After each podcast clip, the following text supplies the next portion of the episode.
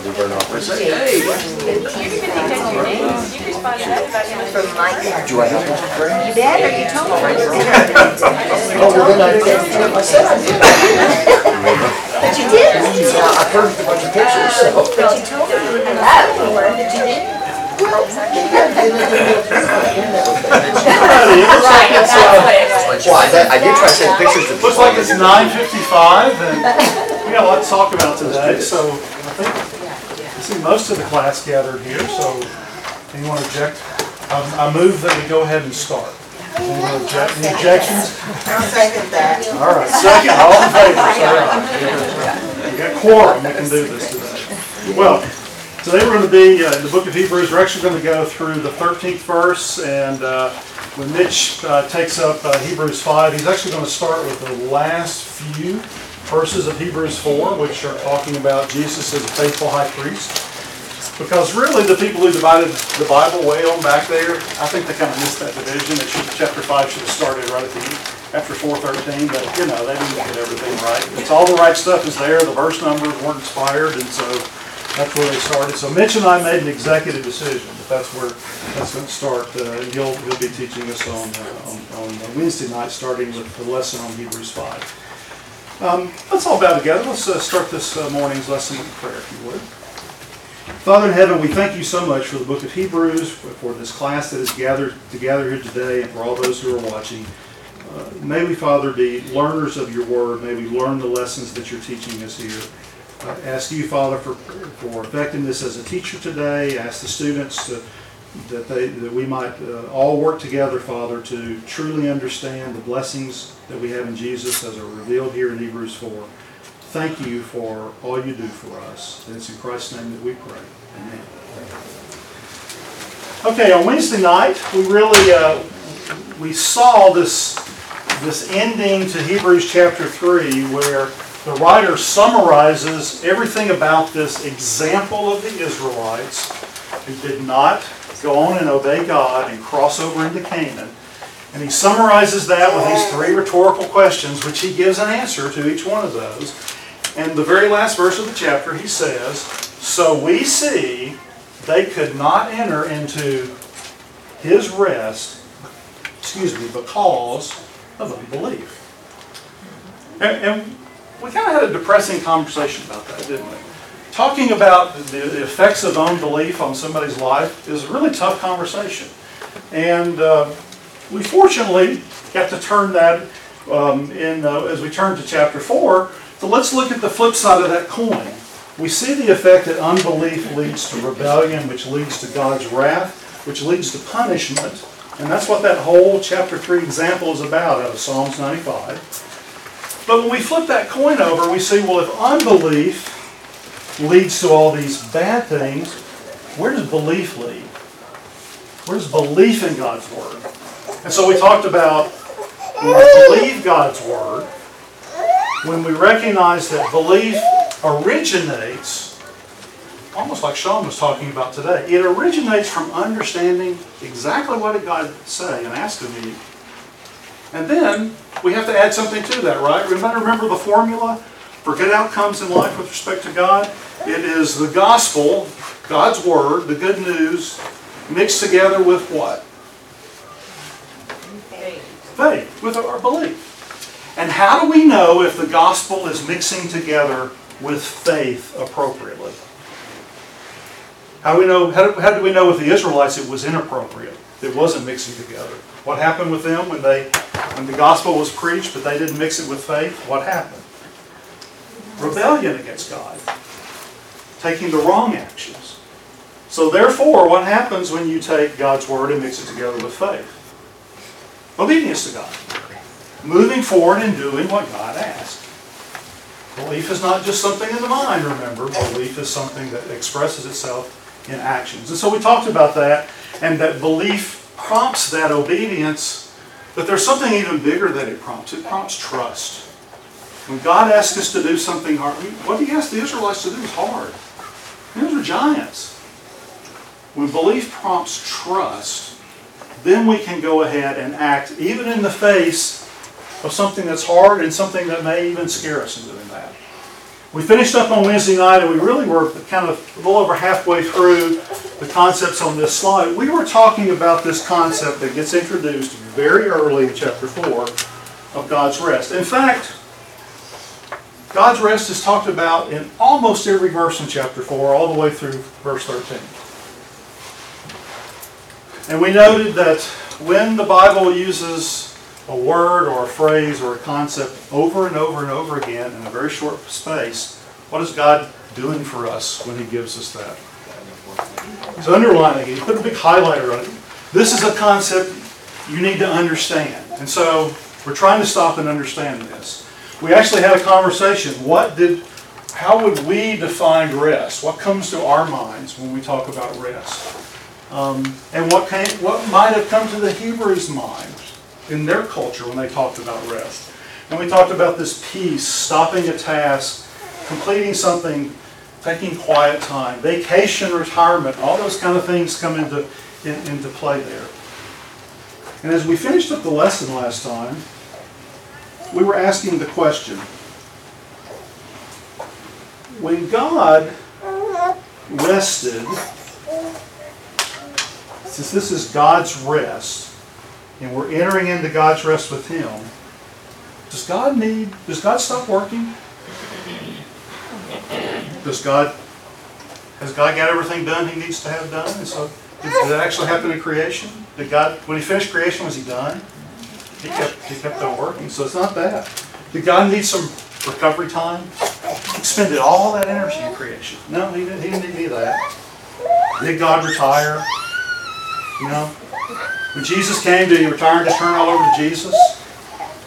I'm done, so I'm taking a little break. You know, that's how, that's what happened at work when I left. Turned it over to my successor. I'm done. I'm not worried about this work anymore. Have at it. None of those things characterize how God entered his rest. And so, we might make the mistake of characterizing how we enter God's rest if we use those same terms.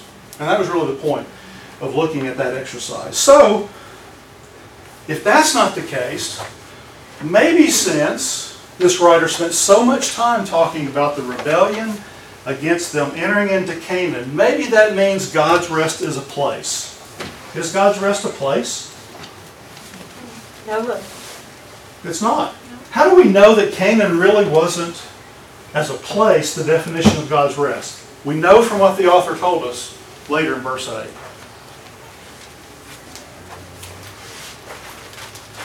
Did they eventually get there? Well, that generation didn't, but who did get there? The next generation plus Joshua and Caleb and their families, right? They got there. Did they enter the land? They entered the land. Did they get God's rest? Was, what's, what's verse 8 say? If Joshua would have truly offered them rest, then it would not have said later, another day. That was not God's rest. So that place, Canaan, the author said, the fact that that next generation got Canaan didn't mean that that generation got God's rest. In fact, he said they didn't. Joshua didn't provide that for them. What other place do you and I connect God's rest to when we think about this? Of the heaven. Heaven. Exactly. Our final resting place. We, we, we, we think of it, and is it true we will rest together with God in heaven? Will these be the words we use about that rest? I don't think so. Been used about God, so we I don't think we're going to use about us. But, but it's almost like heaven's a retirement home sometimes, right? That we're done here. But we're going to continue to worship Him. Uh, and work. There's a lot of things that that are there. And so, so I, I don't want to remove the thought of heaven from your mind, but in all honesty, chapter 4 of Hebrews is not talking about persevering until we get to heaven. That's not what he's saying here. In fact, if we if we interpret it like that, I think we lose one of the most powerful parts here that he's trying to tell a group of people who are being persecuted, tempted to give up, to turn away from Christ, to understand how they can withstand that temptation. It's not just keep your mind on heaven and just take whatever comes at you next. While that is true, and I can't, I can't argue against that statement, that's not the case. So what is he therefore talking about? Well, I'm going to admit to you, and, and uh, I think you and I had, what, an hour, an hour and a half, Mitch, conversation by the car Wednesday night about this concept, concept after we got home? Yep. I've read Hebrews a lot of times. I've been a Christian for 45 years. I've read Hebrews a lot of times in there. What we're about to talk about today, I never got until I started studying for this today. Okay? What does that tell me? I think I need to be a better student of the Bible because it was here the whole time. And so I tried to look at this once I started seeing this and go, well, is, is what is what the Hebrew writer is trying to say to us really true? Well, let me be a better student. So, you know, sometimes it's not just good enough to read our Bible. That's, that's a great starting place. We have to do that every day. But sometimes we have to study our Bible. And what are the tools, you teachers, that people use to study? We take notes, we review things, we meditate on things, we try to connect things to other things. So I said, maybe Greg needs to write down a list of everything that's said about this rest. So I did. Okay, I know this is a very dense page, but this is what was said about God's rest in chapter 4. He said, A promise of entering remains. He said, Fear lest you shall fall short of it. We'll talk about that in a second. He said, It requires faith in verse 2. He said, It's for those who believe. And we already talked about what this belief is an active belief. It was finished from the foundation of the world. There's an interesting connection there between when God rested at the foundation of the world and whatever this is. God's seventh day rest was connected to that. Verses 4 and verse 10 say that. Some must enter. And that word, when you read the verse there, is must. Somebody's going to go into God's rest. It's not going to be left empty. Disobedience kept out the Israelites. It can be entered today, whatever David meant by today. That's what the author says. David said today. What does that mean? It was given by it was not given by Joshua. We've talked about that. It remains, it's still there, it's still available for the people of God. And it requires diligence to enter. And I looked at that list and said, well, okay, that's, that's, a, real, that's a really good list. But if you, if you think about this, we, we, could apply this list to heaven, right? I mean, what, what about this list doesn't apply to heaven? In fact, we, I'll say we, but I really mean I when I say that, because I really don't know what you think and where you've come to all of this, unless you talk to me about that. So we and I is the same thing here. I'm, I'm putting me right here. Sometimes I look at my life as a Christian as here's what I've got to do. I've got to get myself out of Egyptian bondage today. That's sin, right? The bondage of sin. As a Christian, I escape the bondage of sin when I obey Jesus. I need to struggle through the desert to make it to Jordan's banks. It's, it's even more real living in, living in Phoenix now. But I need to struggle to get across the desert to do that. And one day I'm going to cross the River Jordan and go to Jordan's, Jordan's stormy banks, and I'm going to, I'm going to enter the promised land. I'm going to get God's rest.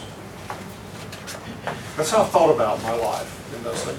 And that analogy holds. I mean, the, that, that Canaanite wandering, those things are there. You, do you know we sing we sing that story? To Canaan's land, I'm on my way, where the soul never dies. So heaven is Canaan. On on Jordan's stormy banks I stand and cast a wistful eye, looking across there. I'm bound for the promised land. Won't you come and go with me? I'm bound for the promised land. Guide me, O thou great Jehovah, pilgrim through this barren land. Here we are, but straying pilgrims.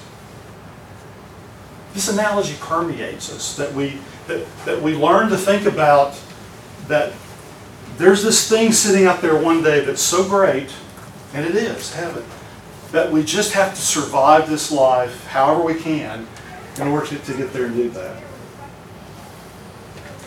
But I made a key mistake when I was making this list in my mind every time I read it, when I wrote it down here. So I'm going to correct that mistake for you, and it comes out of verse 3.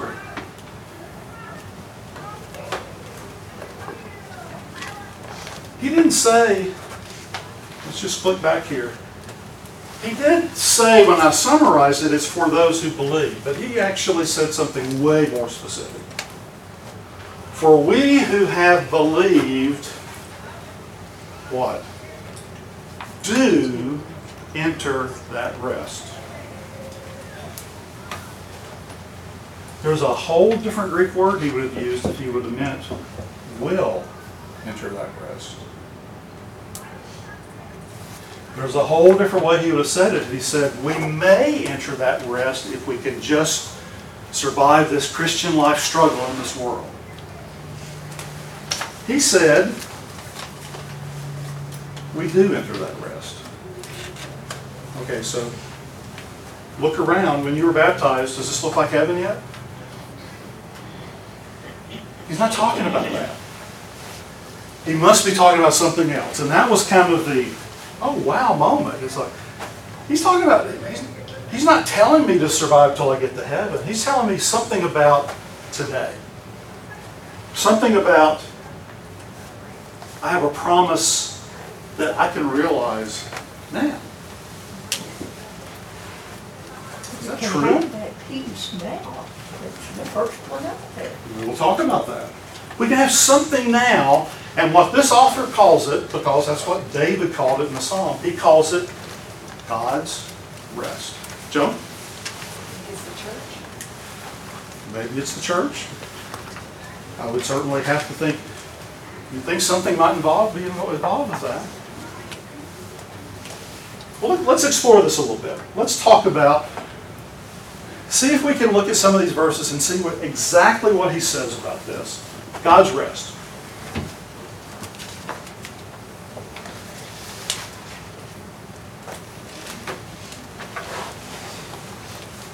Chapter 4, verse 1. Since a promise remains of entering his rest, let us fear lest any of you seem to come short of it. I have to move pretty quick here, but when you hear the word promise connected with the discussion that has Old Testament Israelites in it and Old Testament in there, what, what's something you think about when you hear about promise that God made?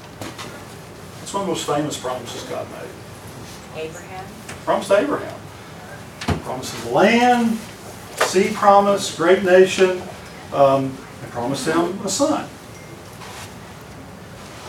All four of those things. Did God carry through on all those promises? He did. Some in his lifetime and, and some after. So that promise is not talking about Abraham's promise, but it's illustrative. When God makes a promise, God's able to, to, to keep it and understand it. Secondly, he said he made us a promise, or he made a promise, and it remains of entering his rest. So let us fear. Oops. There's that, there's that flip side of that coin there. Let us fear lest you seem to have come short of it. We know what happened to those people who came short of getting God's rest in Israel. Let us fear. Now, just a quick side lesson here. A lot of times we want to talk about the motivation of seeing what's in store for us in heaven as a motivator to keep us on the straight and narrow. And it absolutely is, no argument with that. What's another motivator that this, that the Hebrew author has pointed out here? Fear. Fear. What happens if you- you're an unbeliever? You don't fear God. You don't fear God. Did the Israelites learn to fear God? They did the hard way at the end, Yeah. right? They- learned His wrath because they didn't learn to fear God in doing that. These two things are bound up together. In the rest of this, in the rest of this chapter here, that the understanding of who God is and what He can do if you don't believe Him, and the understanding of what He will do if you do believe Him doing that. Jason? This ties exactly in with the scripture that I read this morning, uh, Acts 9:31. So the church throughout all Judea, Galilee, and Samaria had peace or rest and was being built up and walking in fear of the Lord and in the comfort of the Holy Spirit. Ties directly in with that. It's, without a doubt. But think about what Jesus said. in Matthew 10, 27, just to add to that. He t- When he was telling his apostles how they were going to have to act when they, when he was not with them, he said, whatever I tell you in the dark, speak in the light. What you hear in your ear, proclaim from the housetops. And then he said, do not fear those who can kill the body but cannot kill the soul. He's telling them to go out and preach the gospel. He says, when you're doing this, don't fear those who can, don't don't fear men, what they can do. God's got, God's got you. No, he, he finished that sentence. Fear him who's able to destroy both body and soul. The promise of God's rest is a two-edged sword that we'll talk about in a minute. And it both is a promise for those who believe, and it is a condemnation for those who choose not to. Motivation by wanting to be obedient children of God, as well as the motivation of not wanting to be on the other side of that, where God's punishment is coming down on us, is the way we move. And sometimes, I'll just offer, we face things hard enough that we better not forget. We'd rather face this thing in this life than face God and having said, oh, "I I turn back up to God. Hebrew author does not shy away from making sure that we, we get in our mind, this is so important to enter God's rest. Whatever things it takes to motivate you to, to enter it, you, you do that. Okay, so let's talk about the, the point he makes here. Lest any of you seem to have come short of it. Again, you can tell how I talk. I, I might have learned a lot of technical stuff in Alabama. I'm not an English major, but we're going to talk about some words here. Seem to have come short does not say unless you will one day come short of it. There's an indication that you're short of it now. You're not in God's rest now, and you could be because in the first part of chapter 4, verse 3, we just put this up on the previous slide. We who have believed do enter that rest. Do we recognize, and this is kind of the big aha moment of this, if you get nothing else out of my waving my hands and ranting up here today, take this one home. Do we know we're in God's rest right now? That we can be experiencing God's rest right now? If we have believed in the way that God has given us example for us to believe, we enter His rest. What is that? We'll talk about that in a minute. But whatever it is, we can be there right now.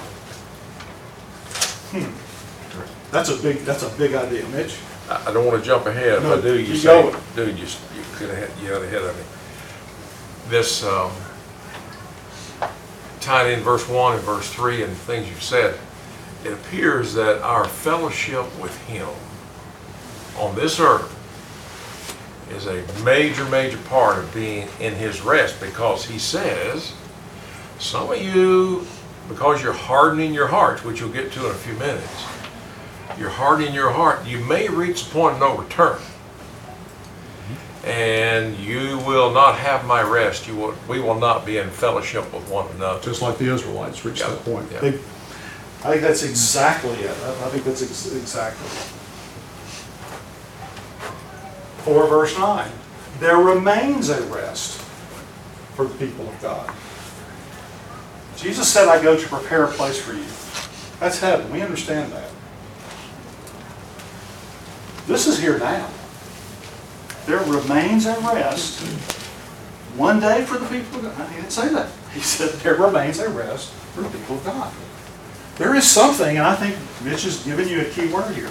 There's something about being in fellowship with God that should help us to experience what His rest is. So we'll talk about that a little bit more. And in chapter 4, verse 11, before he talks about that sharp two-edged sword that can do more damage than anything, any weapon man's ever figured out how to make. It can do more good too, by the way. He says, let us be, be diligent to enter that rest. Which I think means if we are, we who are believers, if we're not diligent, we lose it. We can lose the ability to be at rest with God. So it's not something that's just granted when we come out of the water. But the opportunity is, it's as if when we came out of the water in baptism, we walked across the Jordan like the Israelites should have. But we have to actually start our part of that fellowship. God's started his part of that because, as we, as we'll find out when he talks about in a second, God entered his rest a long time ago. And he's open for having this fellowship, this rest together with man. So, does that make sense to you? Is that way out of line? Is that? It's different than any way I've ever thought of it before. was for me too. So that's, you know, I'm I'm still sitting back and, you know, the number of hours I've spent on, you know, looking at this and going, well, if that's what he meant, what what are we saying? How do I talk about this? I mean, it's, it's, but there's no escaping what the words on the page say. And it's like, okay, so the next question we'll get to in a minute is, I'm- am I experiencing God's rest? Is a whole different question than, do I get the chance to enter God's rest now? Yeah, I just wanted to clarify, um, the verse one at the end, uh, as far as I understand it, you see, uh, of any of you less, uh, you seem to have come short of it. It seems like he's, he's giving them room, saying like, it, um, uh, have you, or are you going to, or have you, or might, if you do, like, you know, fear lest this may happen, type of thing. Does that make sense? Well, it, it does in, in a way that, that, that I might say this is, I don't think he's implying basically that they, that he thinks that they're falling short. Do you, or do you base that, tie Well- that into something else? I think, I think because they're contemplating leaving Christ, as the, as the Hebrews okay. are, that, that he is fearing that they're about to fall short of it. That in, in fact, remember, remember what David said and what the Hebrew writer repeats. When, when did the Israelites start falling short? When they got to the banks of the Jordan?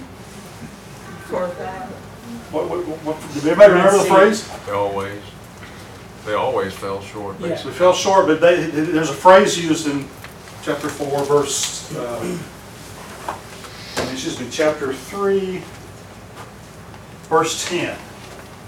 They always, like Mitch says, did what? Went astray in their hearts. That's the problem with the Hebrews. They're starting to go astray in their hearts. They're starting to wander before they've wandered. Your feet don't wander first. Heart wanders first. Was true then, is true today. Yeah. I think verse 10 is a little bit confusing to me following the rest, like when they're talking about, um, for he who has entered his rest has himself also ceased from his works as God did from his. Mhm. When they're talking about his, little his works, I'm a little bit confused on what that's referring to then. Like, would that be talking about your whatever was before you followed God, or It's probably the, I mean, releasing it to God? I you've, you've probably put a a highlighter on one of the hardest mm-hmm. verses in these, in these verses to understand. And so I'll give you a sense of at least where, where my study is on this and certainly open it up to, to any- to anyone else on this as well. That's connected with the example there of God, God resting from his works. What, what had God just done?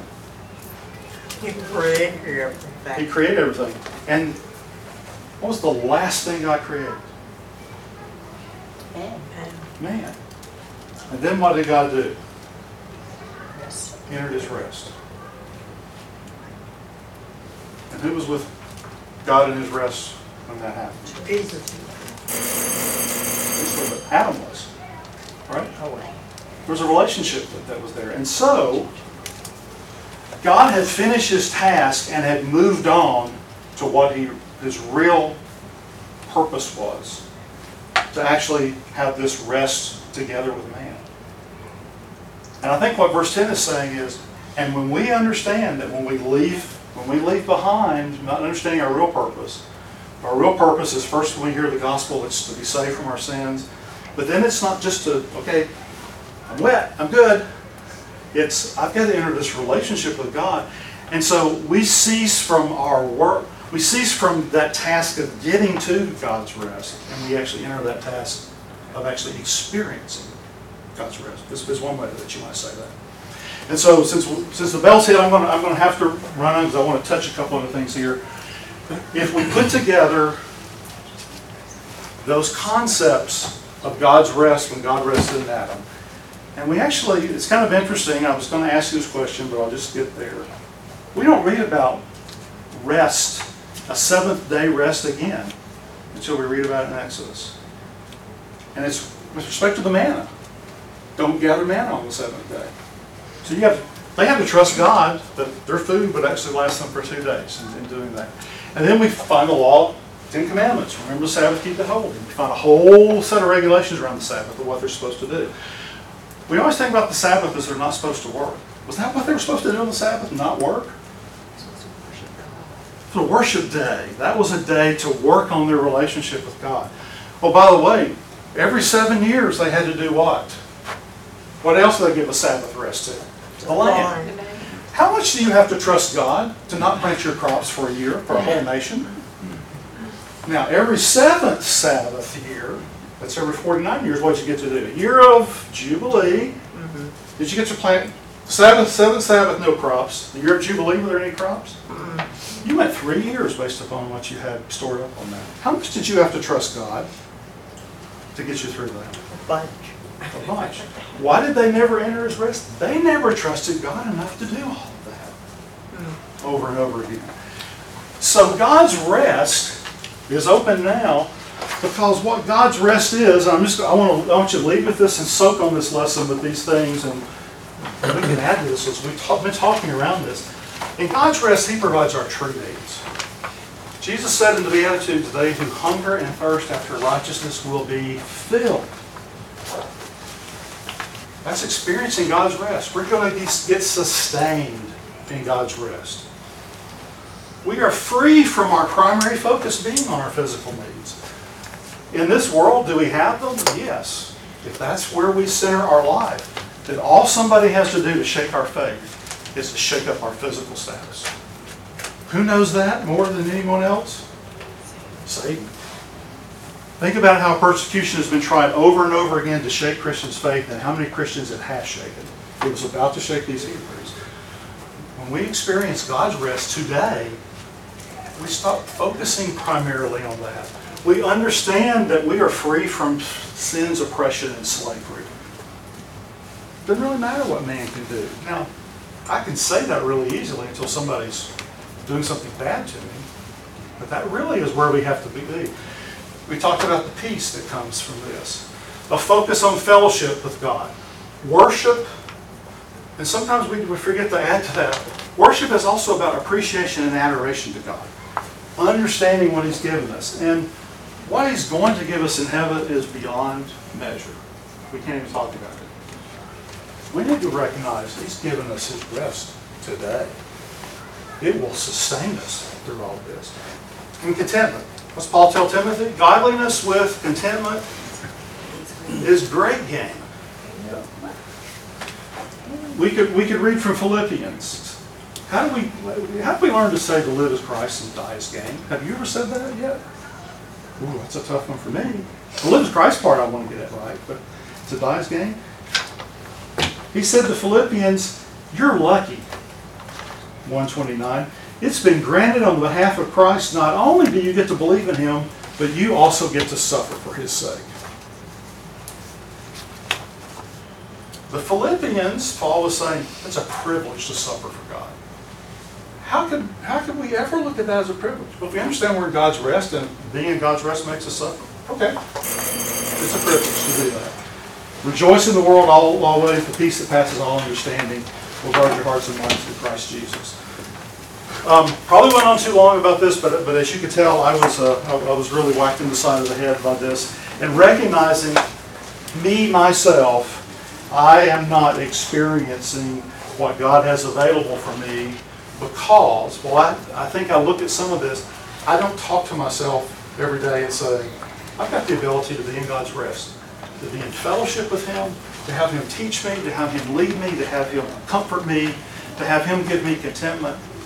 I'm in it today. I don't, I want to go to heaven. I don't need to go to heaven to experience all those things. I can experience them right now.